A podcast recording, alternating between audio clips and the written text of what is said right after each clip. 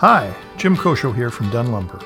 Welcome to the Dunn Solutions Podcast, where we're committed to providing cutting edge industry knowledge for the building contractor and trade professional. Today we'll hear from Dave Odom, a CPA and certified business exit consultant. Through his work at his company, Strategic Financial Advisors LLC, he offers chief financial officer and business transition services to small and mid sized business owners. Dave has more than 30 years of expertise in serving companies in finance and accounting, including for a Fortune 100 construction company. In this podcast, Dave is sharing the three essential financial components of a well run business, including why it's crucial to think with the end in mind, the importance of accurate financial reporting and meaningful metrics, and what you need to know about profits versus cash flow. We're excited to have Dave join us on this Dunn Solutions podcast to help you better evaluate the financial health of your business. For more information on attending future educational events, feel free to email me at jimc at dunnlumber.com. If you have questions for Dave, you can email him at dodom at strategicfinancialadvisorsllc.com.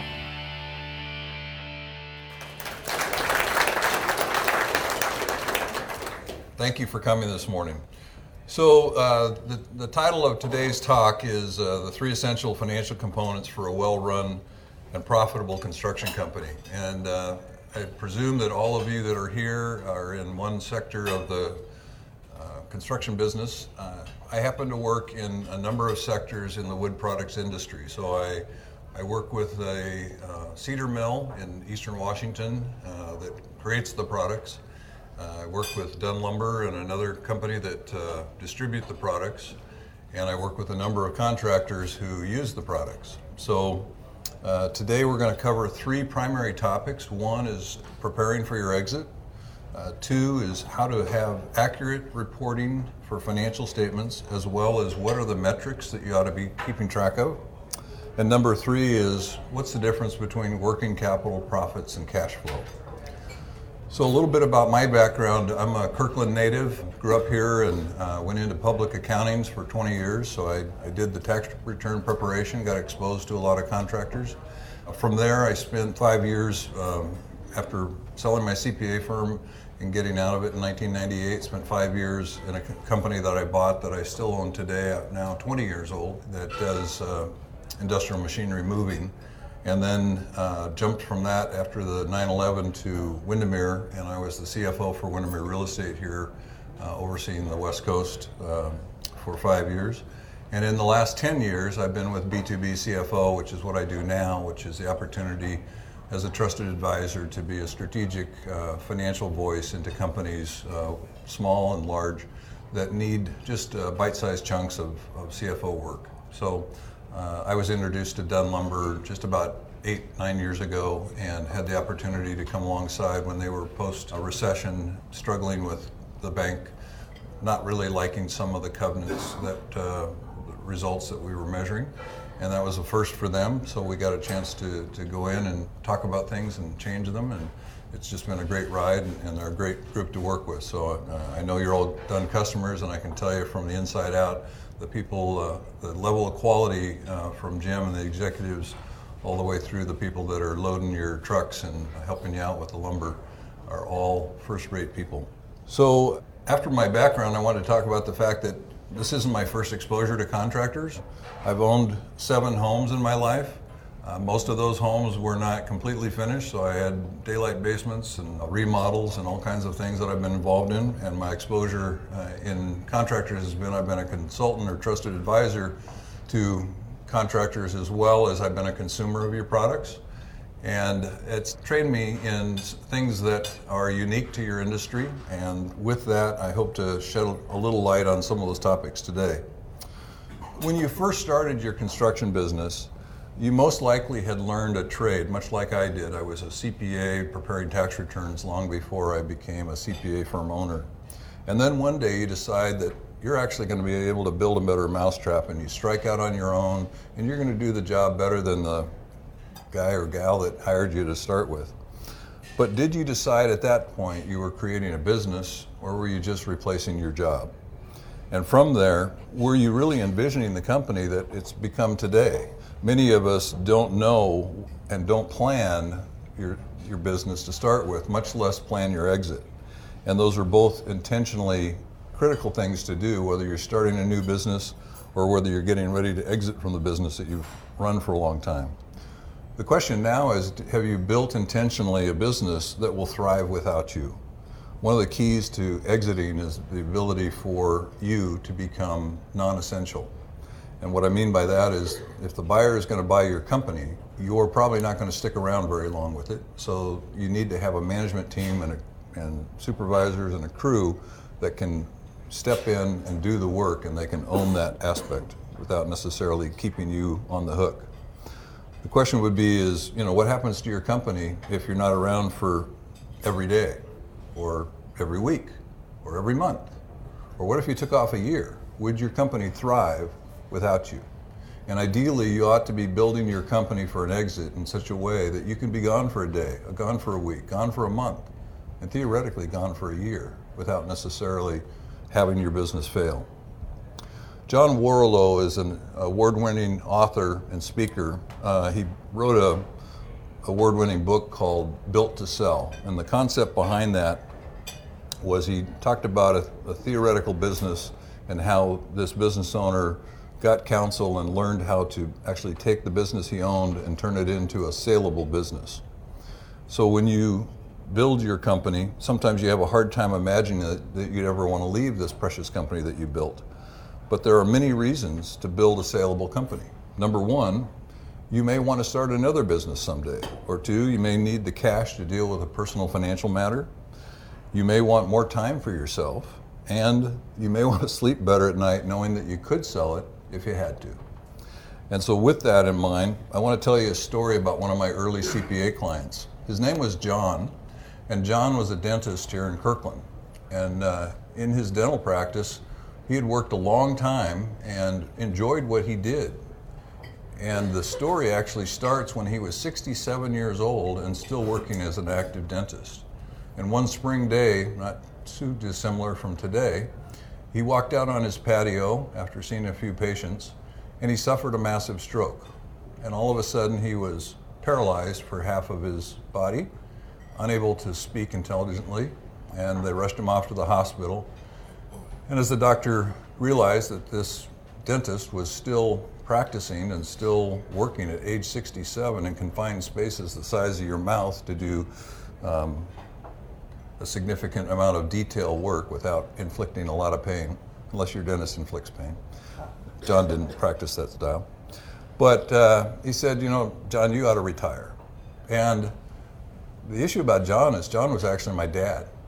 And so I found that here this business owner had run 67 years and probably 35 years in business, 40 years in business before really the reality of planning an exit crept up for either one of us. I'd been his CPA, done his tax returns, but I wasn't really focused on him. He just seemed to be happy going to work and enjoyed telling jokes to people that couldn't speak back to him because his hand was in their mouth. So that really taught me a lesson early on that uh, preparing your business for, for sale and selling it at the right time provides the highest and best value. Now, he recovered from his stroke, got full use of everything, kept up his golf game, and lived to be 83 before he passed away. But what I took away from this is if you're a business owner, be prepared for the succession plan because none of us are going to take the business with us. And the question becomes how do we transfer it at the highest and best value? There's some interesting statistics from John Warrillow's recent research on seller satisfaction. These are two pretty eye-opening satisfaction issues. Number one, 75% of business owners have regrets one year after they exit their business. 75%. 5% of all owners are actually happy with the proceeds from their exit. So, in light of that, we're going to talk a little bit more about what it takes to get you ready for sale. Now, selling a construction business is a tough business to sell. Barriers to entry in your business are not significant. So you may be a fine craftsman and you may have a lot of good customers and you may do excellent work. But sometimes the marketplace for home builders, remodelers, is not as broad as certain other businesses because of the barriers to entry and the amount of competition. So you have to be better than the rest. Buyers are also not interested in buying your job. They want a business. And what does that mean? Well, if you if you own a business, I met a sole proprietor here today, works by himself. The chain of command is he's the top and he's the bottom, and he makes all the money that's profits in the company. But some of you have employees or large sets of crews, and you're out there working on multiple job sites at one time. And the point is, is that you need to be able to measure not just the, the income that you're earning, and is that a market rate for the amount of hours you invest? And believe me, I've met a lot of people and done a lot of tax returns for contractors that by the time they take all the hours they work and divide the amount of income they actually derive by the amount of hours worked, they're not making a lot per hour. So the question is, is how much am I making? Once I calculate a, a, market value for what I should be paid if I was working for somebody else, and I earn that amount, anything above that in my profitability is really where the, the business value is sustained from. So if you're a sole proprietorship or an LLC, everything may flow to your personal tax return. If you're an S corporation or a C corporation or an LLC filing taxes as a corporation, you're probably getting a W-2. Uh, you have to kind of exclude your W-2 because that's not that's your job. So your, your job is your W-2 unless you're paying yourself an exorbitant amount of income, and your profits in your company are what people will buy. A statistic from the Chamber of Commerce is that only 20% of the businesses that are offered for sale actually sell. That means one in five of you who go to sell your business will most likely have success in transferring that to a second owner. But buyers are looking for a consistent level of income, profitability, which is ultimately the cash flow generated by the business after paying all the workers including the founders, a fair wage for the time they work in the business. So there are some reasons why businesses don't sell. Number one, as we talked about before, owners are still essential on the ongoing operations. That's why you need to depersonalize your business and make you redundant. Number two, the company location isn't suitable for growth. Well, we happen to be in one of the hottest markets, so be glad you're here. Uh, the second hardest market I found is I have a home in Chelan. I can't find contractors. I mean, those guys are so busy. There's more housing starts in Chelan and Manson than there are in many other counties in this area. But there are also markets that don't have a lot of competition. If you're in Royal City in the middle of the state uh, by Vantage, there's not a lot of business to be had out there, not a lot of home building going on or remodeling. So location's important, inadequate financial reporting, and a lack of consistent attention paid to financial metrics. And we'll talk about that a bit more. And then the last item here on my list of reasons business don't sell is the market's changing and the business owner didn't adapt with ample warning. So we go through market cycles. You know that the best time to sell your business is at the peak of a market cycle if you prepare your business to sell and we're going into a recession, you're going to have a much more difficult time actually making that transaction. So, a book that's called uh, The Seven Habits of Highly Successful People has a statement in there begin with the end in mind. And that's really what I'm encouraging you to do today. Regardless of whether you're selling your business two years from now or 20 years from now, start with how you're going to exit your business, much like how you started your business. There are a number of ways to dispose of a construction company. Number one, you can sell it to another party. That may be a third party. It might be a strategic buyer, somebody that wants to fold in your line of business into their organization. And strategic sales typically yield the highest price. You could sell it to your management team. You could have a crew of people. I have a um, company that does TI work, and um, they're selling, actively selling. The founder is selling now to uh, five project managers who have been working in the company for a long time. So he built his own uh, buyer, and now he's selling it to them. You could sell it to your employees under an employee stock ownership plan or ESOP. That's a little more difficult unless you've got a large base of employees. Or you might have a succession plan where Jane and John Jr. are going to take over the company one day. We'll make sure that A, they have an interest, because a lot of kids grow up and don't have an interest in mom and dad's business. Uh, number two, make sure that they know the trade that they have worked in. And, and number three, make sure they have the smarts to, to be able to do it. You can have the DNA of the parent, and that might entitle you to get the business, but unless you've got the MBA or, or the literal intelligence to be able to operate the business, uh, a lot of businesses fail at the second rate. You know, Dunn Lumber's in its fifth generation of transfer. We have the third generation of owners getting paid out to retire. We have the fourth generation running the company now, and we have the fifth generation coming up. We, as a company, are in the high percentage of successful companies, but very low number of companies actually go two generations, much less to five. So I'm going to change topics briefly for a minute and talk about uh, accurate financial reporting and meaningful metrics. I printed out for you a sample, and we'll go through this in a few minutes, of uh, financial metrics. And this is for the home building industry, so it's not uh, specific to remodelers and it's also not a specialty trade. And we'll talk about what I offer you to get for additional information if you desire. But contractors fail in good markets and in bad. But it's harder to fail in a good market because jobs are plentiful and the available contractors are few, and some people make money despite themselves. They really don't understand uh, what their profitability is or cash flow, but they're just dumb lucky. In down market cycles, competition is tough and margins get leaner. And if you don't have an accurate financial reporting system in place, most likely you're not going to survive the next down cycle. Three primary things that I've found in life cause contractors to go out of business errors in estimates, poor job site supervision, and poor visibility to profitability and cash flow. If you can take care of those three areas and excel at communicating to your customer, you'll have a long and rewarding career in construction. Accurate financial reporting is something that I find in very few smaller construction companies. It usually doesn't matter if they're general contractors, specialty contractors, TI, or other types of construction related services. They rarely perform the cost accounting required to determine their true profit per job. Theoretically, how many of you are accounting for each job in a job cost environment that includes all direct materials, all direct labor, the burden on the labor, subcontract, as well as any other cost, and indirect costs? I, I would guess that not all, and probably a few of you are doing it to that degree. How many of you are filing your tax return on the income tax or cash basis, and therefore your revenue is made up of your cash payments and the expenses are whatever you paid out? So it's really more of a checkbook style of accounting, and that has no basis in telling you profitability. So the, the key is to really move your construction business into a higher visibility of true job cost profitability. There are two approved methods for construction accounting. You may well be aware of one or both.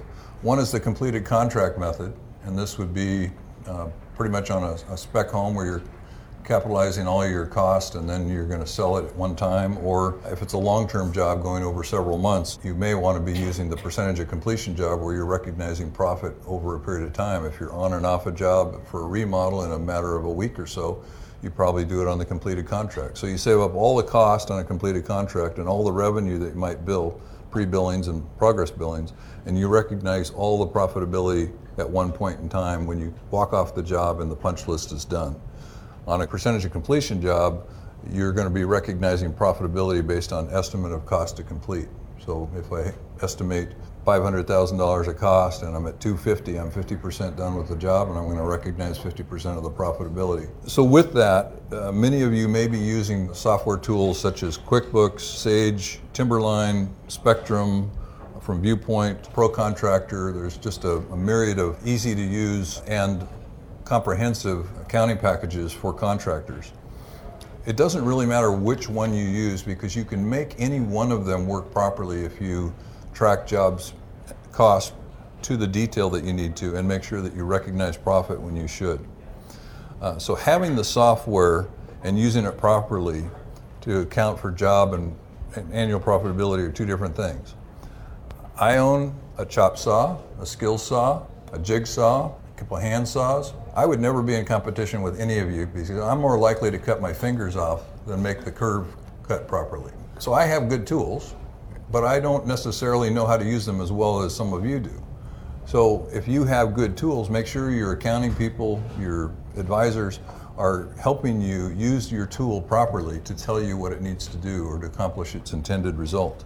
Business owners that truly understand the annual profitability that takes in setting up an accounting system will track all costs on all jobs and all overhead related so that they know on a monthly basis what their profitability and is as well their annual profit.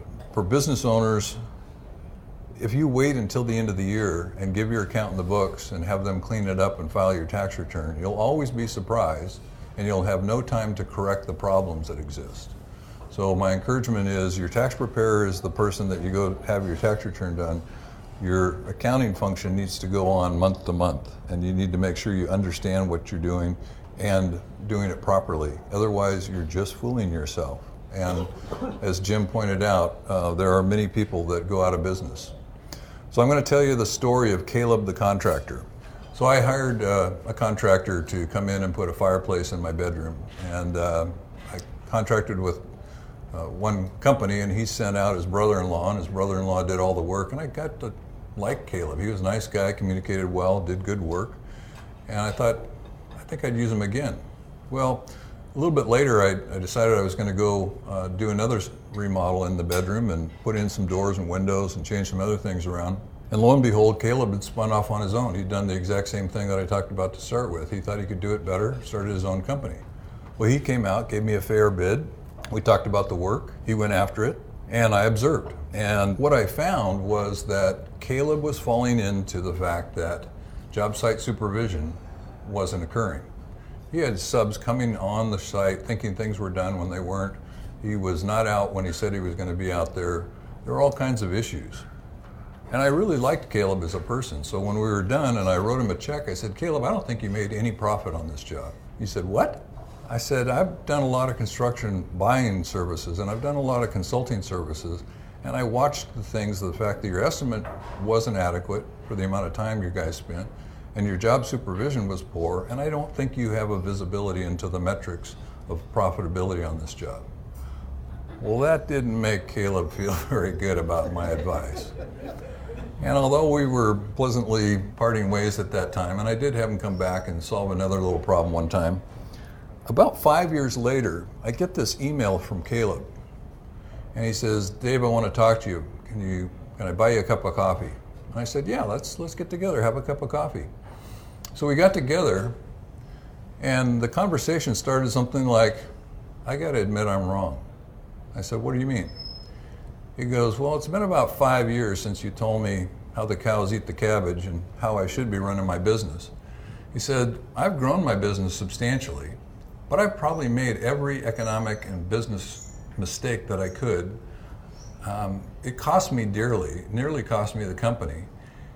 And he says, Then I met this guy and this guy is actually a owner of a large cabinet manufacturing company in Pierce County. And he said he took me under his wing and he started teaching me about business principles and financial metrics and things I needed to pay attention to in my business. He says, I've never made more money or had more fun since I started doing this. I said, Well, I'm glad you, you, you got things turned around. He said, I'm here to apologize because if I'd listened to you in the first place, I probably wouldn't have paid the price that I paid, and I would have been able to make more money over that long period of time. So I can say Caleb was running a very construction remodel company, and Caleb did a great job in learning the lesson, although he learned it the hard way first, and then he learned it the right way. So what I printed for you today is a series of metrics. Now these metrics are for all sizes of companies. So if you stack this up against your own, first of all, this is single family home builders. So if you're in a different trade or a different industry sector, this doesn't relate to you or doesn't specifically relate to you. But with regards to the industry statistics, it's also um, all over the United States. These are financial statements that are submitted to banks. Uh, so if you see the bracketed number under the uh, year, in 2018, there's 1,567 financial statements submitted. If you look at the all years far right column, there's 72,258 financial statements for a residential building contractor. These statistics, I'm going to touch on just a few that I think are real critical. Uh, one is the current ratio, and I'm going to go into that in more detail, but basically what this says is for every dollar that they have in liabilities, they have $2.77 of assets, current assets. Again, I'll go into that more but that, what that says is they're not highly leveraged in their current assets. They, they have a lot of assets versus their debt, almost three to one.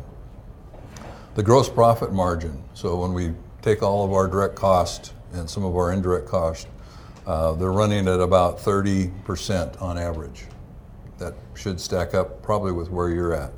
Profit margin uh, ranges, of course, in the all years we're down to 3.23 because we had some of those lost years as well as really hard years, and the most recent 12 months is at 9.11. Well, we'd all like to get a 10% margin out or better, uh, and some of you probably do.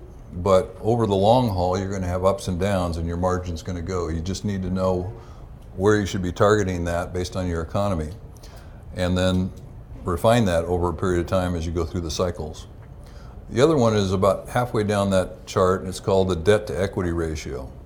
Now, in a typical uh, business, a debt to equity ratio is the amount of bank and uh, equipment debt, other kinds of long term debt that you have, compared to the amount of equity that you've left in the business. In the construction industry, you'll see that this is a four to six ratio. That means you have a, a multiple of $4 to $6 of debt for every dollar you have in equity in the company. That's highly leveraged.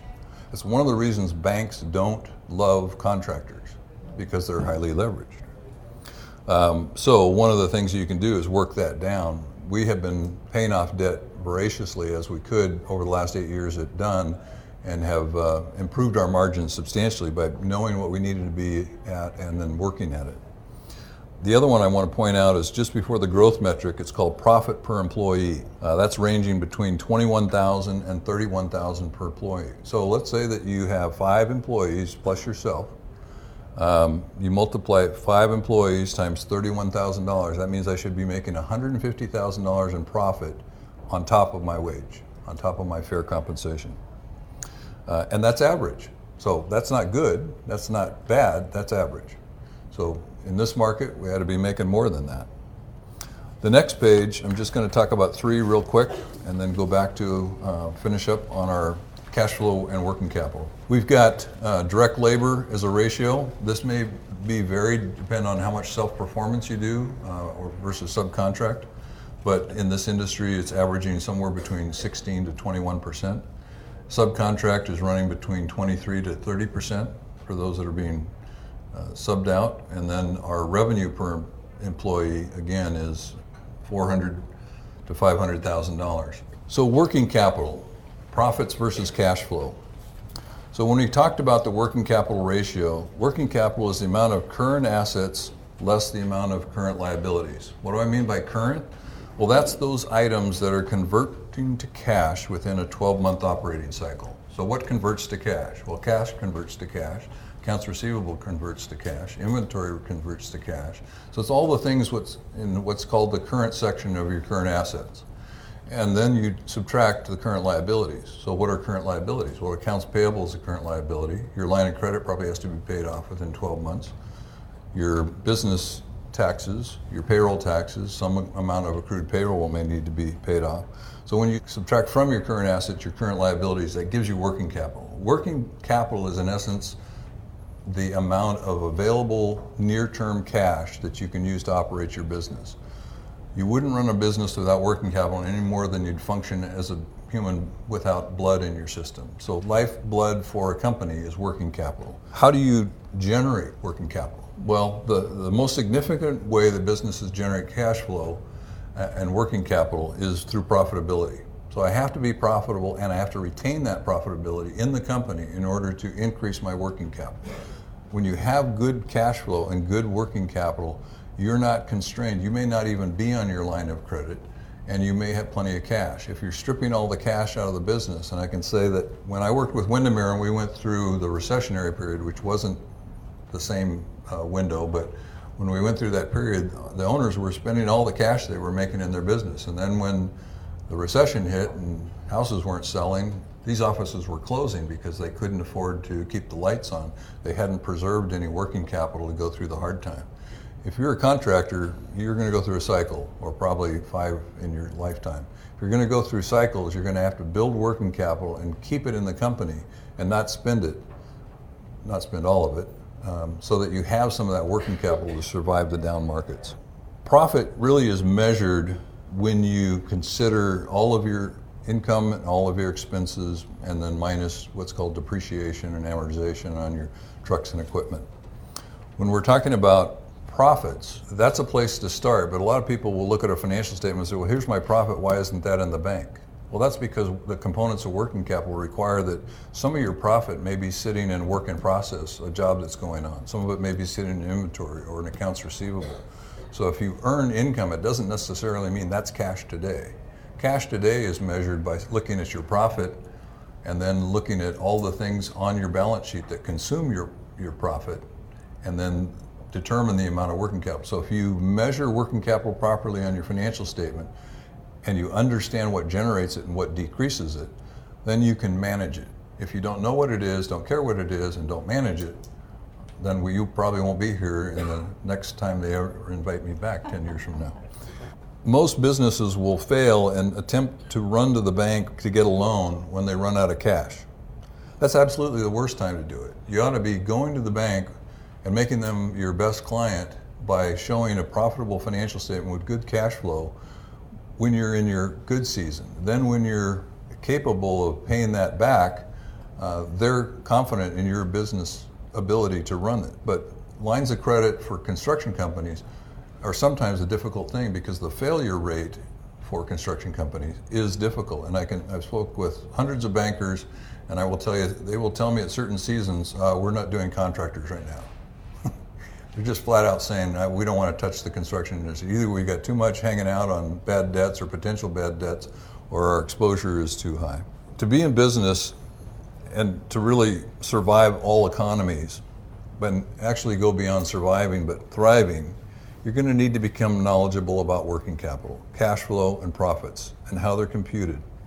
Absent that, you may be a fine craftsman, but your business may fail. So today, the three topics that we're covering are know your business plan. You wouldn't build a house without a plan. And so, why would you build a business without a plan? But if you have a plan to build a business, why don't you build your exit plan at the same time? Know what your intended result is. It may deviate from that at some point. Junior may grow up and want to work in the business and thrives and does a great job. So you've got a new plan. I'm not going to sell it to somebody else. I'm going to pass it down in succession tune up your financial reporting so you can get a true picture of what your job profitability is by job, by month, by year, and then work from that. If you have knowledge, you can work from the point of knowledge to improve things. And lastly, operate your business with an understanding of profitability, cash flow, and working capital. Otherwise, you're flying blind. They say that even a blind squirrel occasionally comes across an acorn. Don't be the the squirrel in this illustration. So I'm going to change gears for a second. Uh, several of you sent in some questions. Somebody said, uh, what about cash flow projections? My answer is Excel is a great tool for that. If you don't know how to use it, uh, find somebody that can help you with that.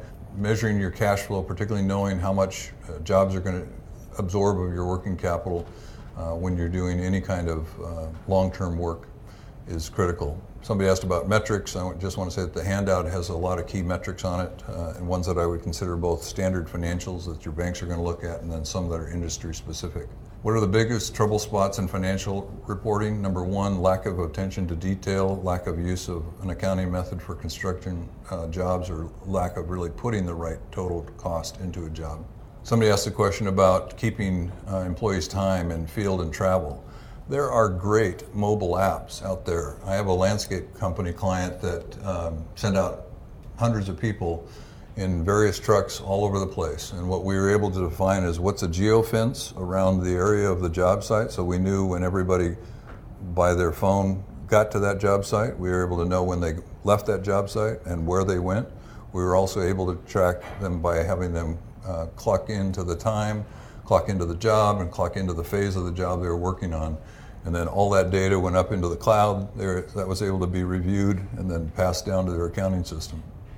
So if you just go into your options and put in mobile time tracking, you'll find dozens and dozens. Just look for a highly rated one that will work with your accounting software. Uh, helpful information that is useful to me regarding the transition or sale. Um, I highly encourage you to read a book. It's called Exiting Your Business, Protecting Your Wealth. It's written by a guy named John Lencioni. He's a, uh, a very smart individual who's taken and written a very good book for business owners to understand um, how to prepare for it, and then what your executable options are. What makes a company look good at the time of sale? Strong cash generation through profits and having a management team that makes you non essential. How do you find a buyer and how do you conduct the sale process? Well, most of you won't go through what's called an M&A firm or an investment bank. Um, your businesses are a little small for that size, unless you're doing three to five million dollars of, of profit in EBITDA. A business broker is more more likely who you would do, and then sometimes you can work through a third-party intermediary. Sometimes you know people that might be a good acquirer of you, uh, or you know somebody that wants to fold your business into theirs. Um, but I would talk to your CPA and, and get an idea of uh, the path that you should be taking in your particular business. Uh, preparation for the sale should start now, regardless of when you plan to sell. If you build your company to, to be saleable, it will sell better than those uh, other four people in the room that aren't going to be able to sell. Strategies for line of credit acquisition uh, to allow for proper cash flow for growth without having to give up personal guarantees. I hate to tell you this, but personal guarantees are kind of the, the deal for banks because they want a primary and a secondary source of repayment. The primary source of repayment is your business. The secondary source of repayment is either going to be your personal net worth or a huge amount of cash sitting in your bank. So it's difficult, but not impossible, to get off of a personal guarantee on a construction line of credit. Um, but you will be abnormal if you're allowed to, to not sign personally. And when I say abnormal, I mean abnormally strong as a, as a borrower.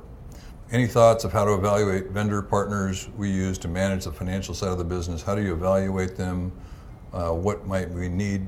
And whether we're in the startup phase or whether, whether we've been in business for a while. I would say references.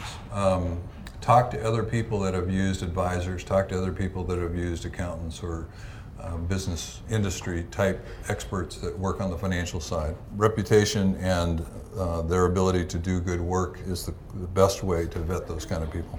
Any other questions for this morning? Good. Thank you.